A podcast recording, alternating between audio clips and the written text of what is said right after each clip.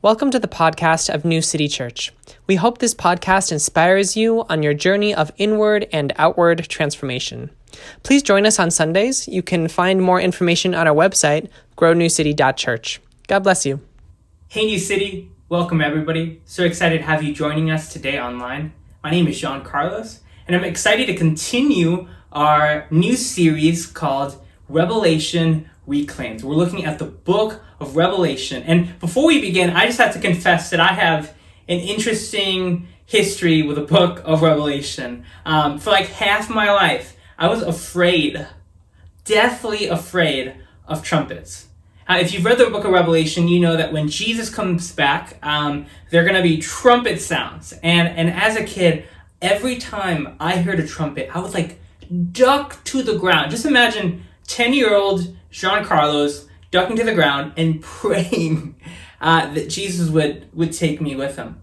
I was afraid of being left behind. I was afraid of trumpets. Literally, I had friends who would joke with me that they were going to bring a trumpet and play it around me just to see what I would do. Because as a kid in Puerto Rico, you know, we read the book of Revelation. I remember having my grandma had tapes with the Bible. And we would put in the Revelation tapes, the cassette tapes, right? And we would hear the stories. And for us, it didn't just like serve as scripture. It served as story, scary story time.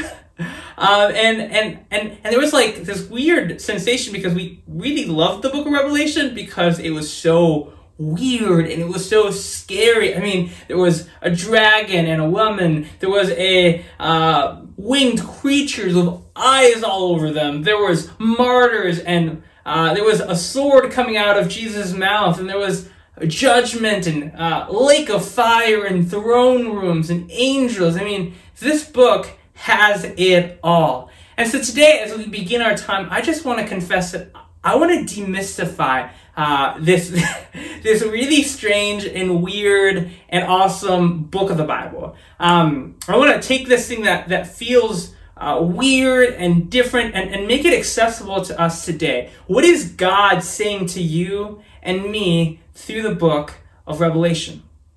Yeah. So I think let's begin with a really simple observation. In English, it's called the Book of Revelation. In Spanish, it's called Apocalipsis, right? That sounds like what English word? Apocalypse. Why is it that in English it's called Revelation and in Spanish it's essentially called Apocalypse, right? It's because we think apocalypse is the end of the world, when the word apocalypse in the original language simply means unveiling, revealing, uncovering. Hence, Revelation. So this is not fundamentally a book about the end of the world. Is that included? You know, is that a part of the story? Sure. This is a book about God revealing something, about God revealing who he is, about God revealing who we are, about God revealing what the world, what the systems, what the powers, what the authorities really look like. Which gets me to one of the central definitions, working definitions I want us to have for this time. What is a revelation? Well, a revelation is simply when God shows us the actual state of things. Let me say that again. A revelation is simply when God shows us the actual state of things. And I've lived long enough to know that I need revelation. I need God to show me the actual state of things. I need God to show me who I really am. I need God to show me how things really work. I need God to show me how things really look. I need a revelation. And so when we think about revelation, the first thing that comes to mind is this picture, right, of if you know what a catfish is, right? I remember years ago when I was in college, I was hanging out with some friends, and one of my friends had indicated that she had been catfished. And I didn't know what that was at the time, but she had shared that she had messaged someone for weeks without ever meeting them, and then came to discover that that person was not who they said they were. They were someone completely different. She had been catfished. And when you hear a story like that, you like, sometimes you wonder, like, how could that happen? Like, that could never happen to me, right? And not only had she been catfished, she had an episode of her life on MTV's Catfish. Like, she like submitted her thing, like the guys came over, the camera crew came over, and that very night we proceeded to watch her episode of MTV's Catfish with her, and we saw the whole thing, and it was crazy. But these kind of instances make you think that, man, how could that happen to you? How could you fall for that?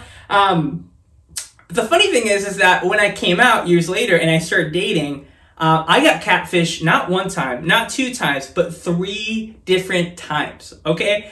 And by catfish, I'm literally meaning completely different person. Like, not the person who I thought was texting me. Like, significant identity differences that warrant it being described as a catfish. And I thought it could never happen to me, and here I was, getting catfished three times. I'm not even counting all the times I went on a date with someone and they weren't as cool as they let on in their profile. And I discovered what it felt like to be catfished, to think that I was going to meet person X, but they're really person Y. To think that I was going to experience this, but I was actually going to experience something very different. To think that I was going to meet that, but actually discover someone else. And then I also discovered that it's not just people on Tinder or Grindr that can catfish you, right? Well, actually, jobs can catfish you. Careers can catfish you. They can say they're something and be something very, very different. Your dreams can catfish you. Your expectations of your life can catfish you. Your friends, your family, your significant other, can catfish you, can't they? A church, a religious community can catfish you. You came in thinking you were going to get love or God or faith, and you got something very, very different. Because sometimes things aren't what they seem. And I need God to show me the actual state of things. I need God to show me what things really are. I need God to show me who I really am. I need a revelation. And so when I think of that picture, I think of what I'm describing as object revelation, where there is an object that we can't see, we don't understand, that is covered. And revelation is what happens when God goes to that object and uncovers it, right? The object is a thing that's covered. It's mysterious, it's hidden, it's unknowable, and then God shows us what it really is. That's what I call object revelation, but that's not the only kind of revelation that we find in our lives or in Scripture. Sometimes God doesn't need to uncover something else. Sometimes God needs to unveil or uncover us. Sometimes it's not something else that's hidden or secret or unknown. No. Sometimes those things are public and clear and obvious to many people, but the thing that needs to be uncovered is us. We can't see it. God needs to come and unveil our eyes. God needs to come and reveal so that we can really see what is obvious to many or others. I felt this in my own life. There have been things where it's not that that thing was hidden or mysterious or secret. People in my community knew. People in my life knew. I just couldn't see it. I just couldn't see me for who I really was. I needed God not to unveil an object. I needed God to unveil the subject, me, so that I could see things as they really are. But it's not just me, is it, that needs an unveiling, that needs a revealing, that needs God to help us see things as they really are. Our country needs a revelation, doesn't it? Our country needs to see things for what they really are. And we've been seeing some revelations lately. But what's interesting about these revelations is, again, the object in question is not hidden. It's not unknown. Anyone paying attention knows what that thing, what that system, what that group, what that movement, what that object is. The people who can't see is us as a country. We need God to unveil our eyes so we can see what was there all along. White supremacy isn't hidden. It's not unknown. It's not a mystery. It's not something that requires more study. No, white supremacy is there and obvious and prominent, right? The thing that God needs to unveil is us. We need God to unveil our eyes. For example, January 6th, I was not surprised about the threat or the problem that is white supremacy. I also wasn't surprised by the character, the capacity of that president to bring about harm to our country. And yet, it was a revelation. It was God showing us the actual state of things. Oh, you thought you were united as a country? No, that's not the actual state of things. You thought that you had equal justice under the law? Very clearly, you don't. It's a great thing to aspire to, but those terrorists got to drive home. I would have gotten buried. Those terrorists got to be moved out slowly over a course of hours out of those premises. I would have been shot if I had attempted anything similar to that. And if I had gotten away, by the way, I would have been hunted down 24/7 until I was found. Those people got to find a lawyer and go home and get their affairs in order, right? There was a difference, right? And so I think January 6th is a revelation. It is God showing us the actual state of things in our country. And we can look at these events as exceptions or as revelations. We can say, oh, no, this is an exception. This isn't who we are. This is just a fluke. Or we can recognize and make this an opportunity to see the actual state of things. No, actually, racism and white supremacy are a foundation for us as a country. It is who we are. It doesn't mean it's who we need to be. It doesn't mean it's not... It doesn't mean it's who we're going to be forever. No, we can repent, but we cannot experience repentance without first accepting revelation. Because as we're going to find out, liberation cannot happen without first experiencing revelation. We can't just move on. We have to deal with the actual state of things. Climate change, for example, is also not hidden, not secret, not unknown. We don't actually need to do more studies. We have the information already. What needs to be unveiled is us. What needs to be revealed is us. And actually, the lack of action that we take in issues like racism or climate change is revelatory about who we are and what we're unwilling to do. It's not just me that needs a revelation. We need a revelation. We need to see the actual state of things. We need God to show us who we really are and how things really look. So, which brings us to the letters.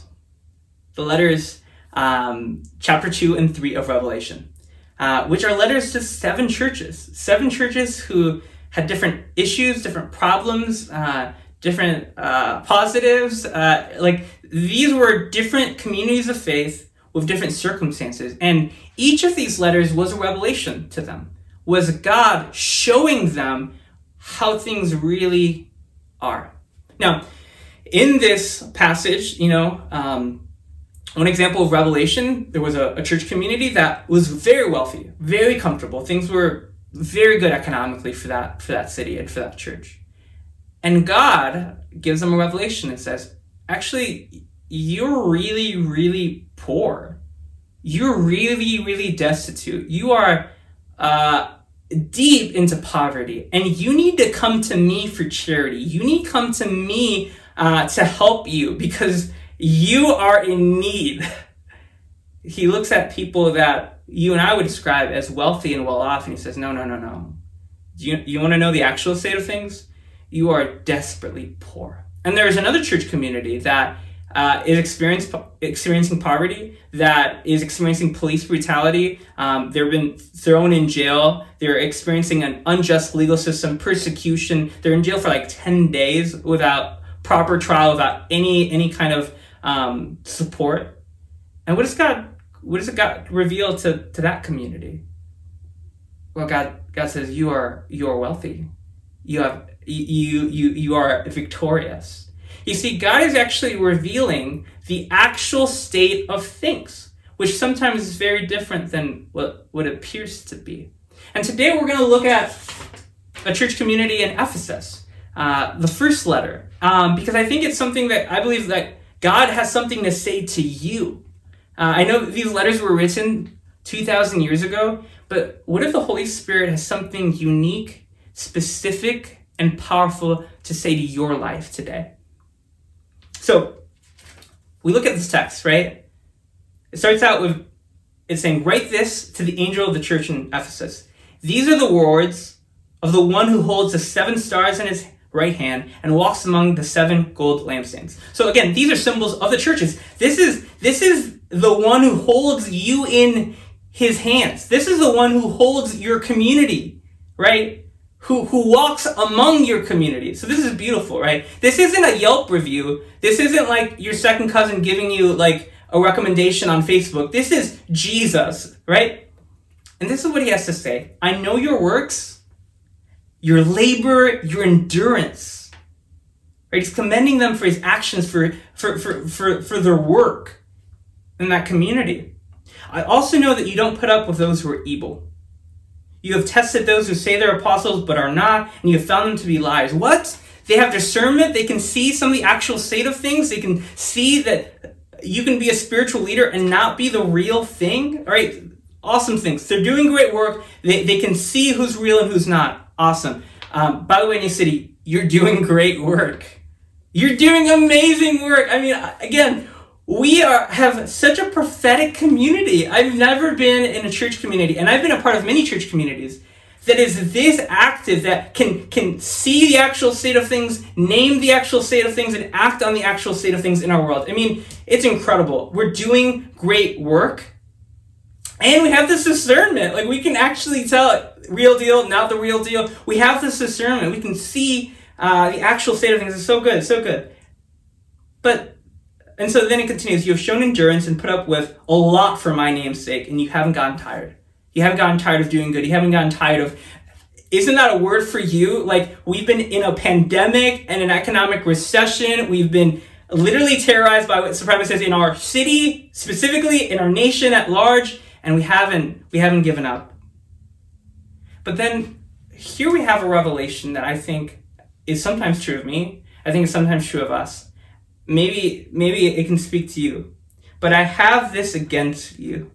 Other versions say, I have this complaint. I have this one thing I want to bring up. You have let go of the love you had at first.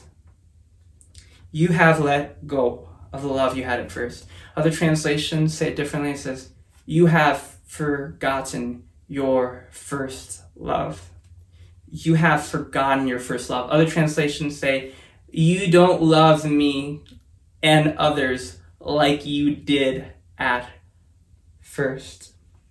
He continues, so remember the high point for which you have fallen. Change your hearts and lives and do the things you did at first. If you don't, I'm coming to you. I will move your lampstand from its place if you don't change your hearts and lives.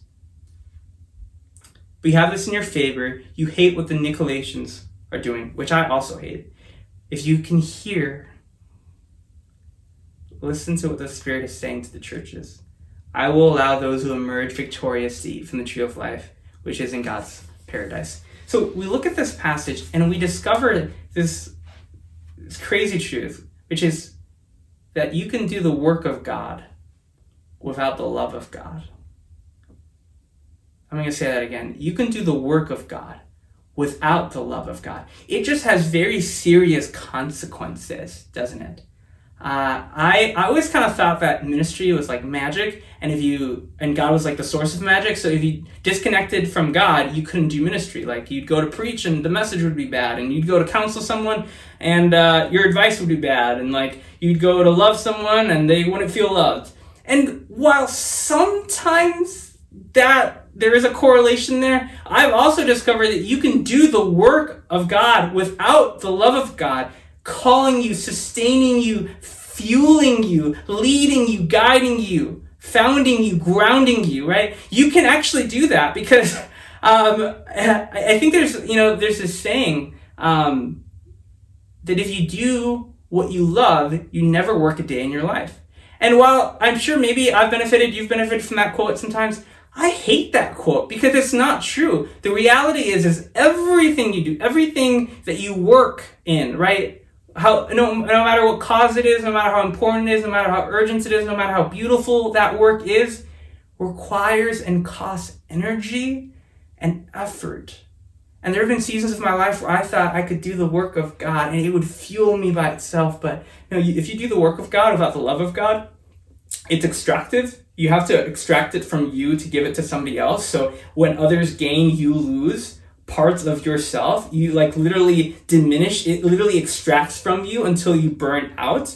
Or you have to extract from others to be able to do the work. So you start using and abusing people to do the work of God. If we do the work of God without the love of God, we will burn out and we will burn others out with us. But here's the interesting thing. If Jesus was a CEO, he would have written this letter differently. He would have said, hey, you're doing great work. Also, you need to expand to this market. You're doing so really, really innovative things. Also, you need to increase productivity by 28%. But what does Jesus do? He says, hey, good job. You're doing some really good things.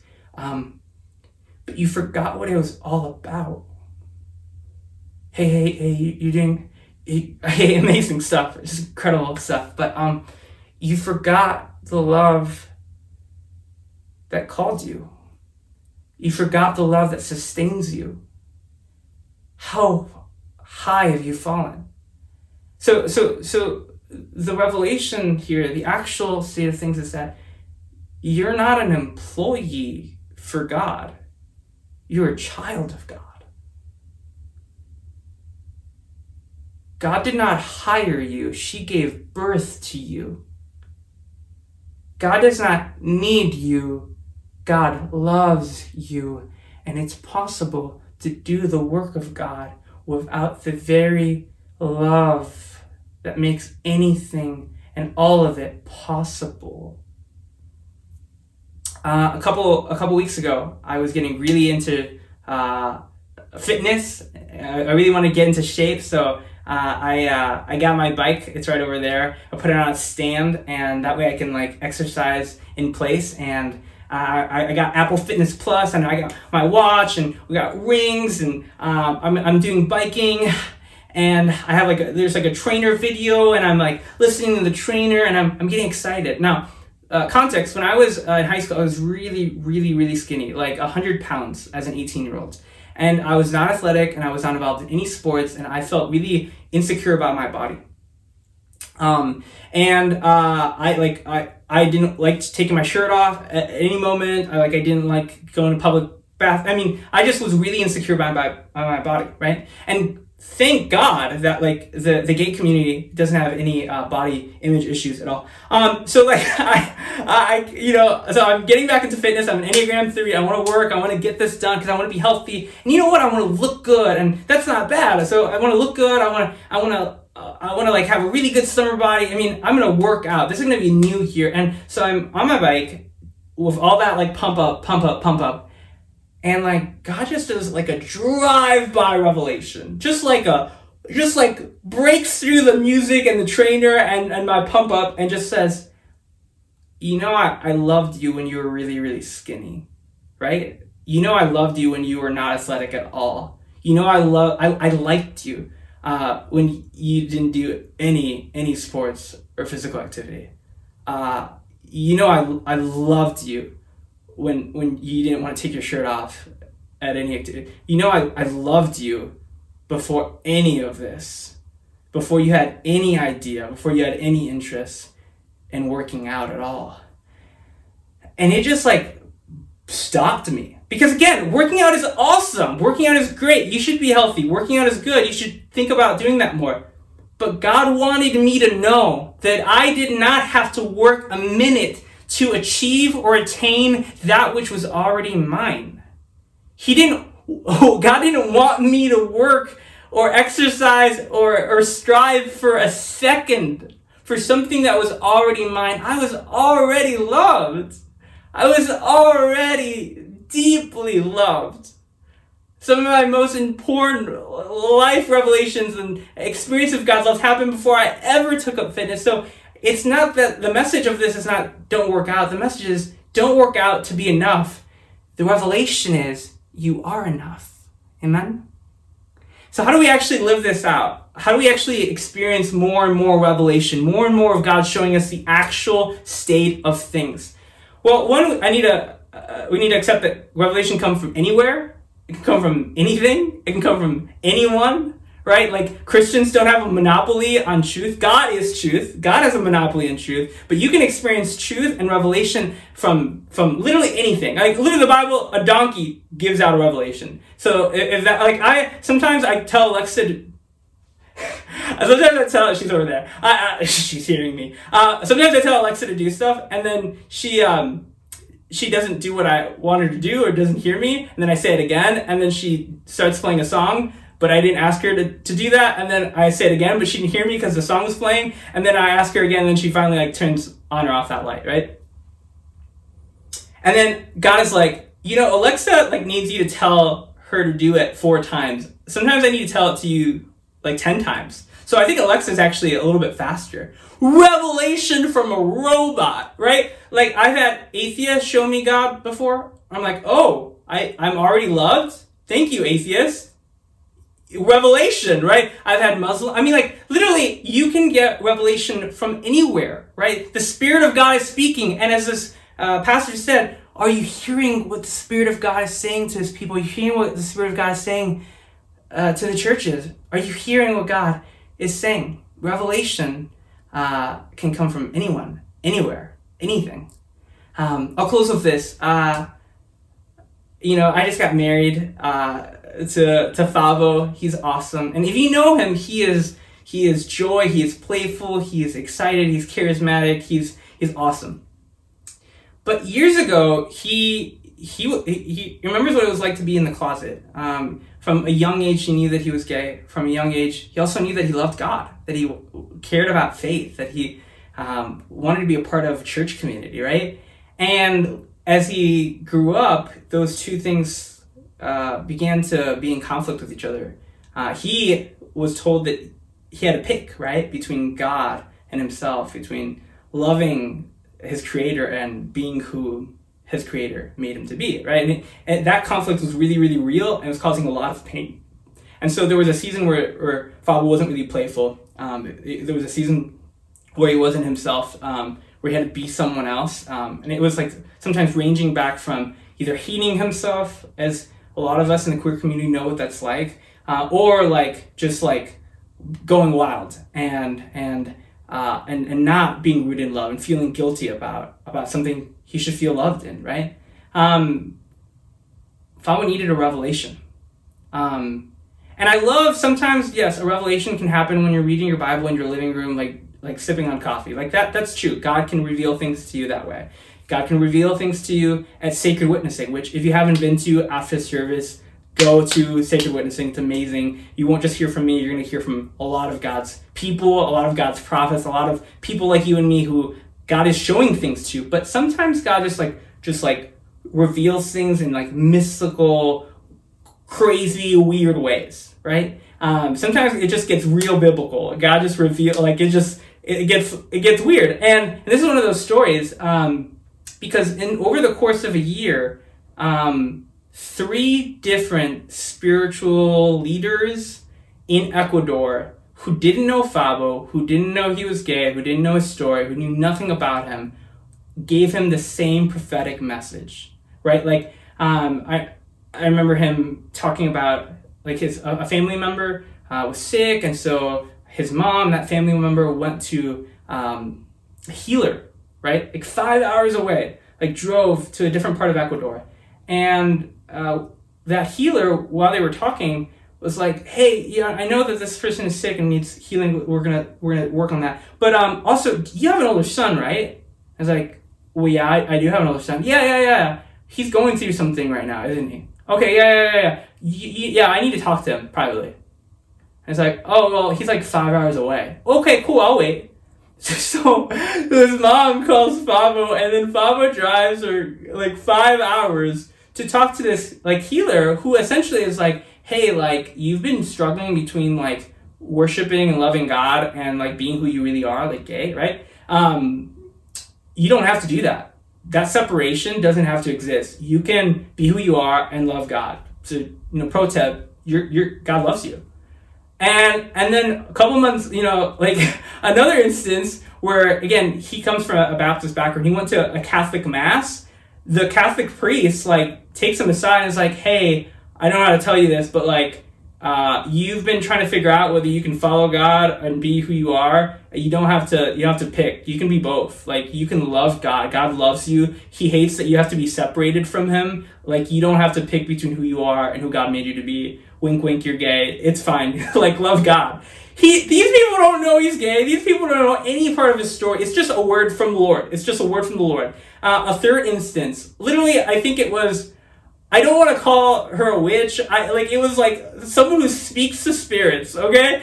And when someone who speaks to spirits, a Catholic priest, and like a spiritual healer from different parts of a country all have the same prophetic word for Fabo, maybe God has a revelation. And maybe that revelation is love. Right? Like, we always think revelations have to be, like, hard or tough or difficult. Sometimes God just wants to say, I love you as you are. And in light of that love, you don't have to work so hard. You're not an employee, you're a child of God. In light of that love, you don't have to, like, freak out or work. Like, I'm with you. In light of that love, you don't have to destroy your planet. You can take care of it. In light of that love, you don't have to elevate white bodies over other bodies. You can see God and divinity in each of us. In light of that love, you don't have to be afraid of the immigrant or the stranger. They're not here to take your job. They're not here to take your opportunity. Because I love you, you don't have to hate them. You can give them the same love that I give you. Because in light of love, we can be free. It's love that liberates us. Truth is only a servant to love. And I think we forget that sometimes the thing that God wants to whisper into your ear is not take that job, move to that city, start that ministry. Sometimes the thing that God wants to whisper to you is, I love you. Live in light of that love. A revelation is when God shows us the actual state of things. And we can't experience liberation without first experiencing revelation. And that revelation is love. So, New City, live in light of that love.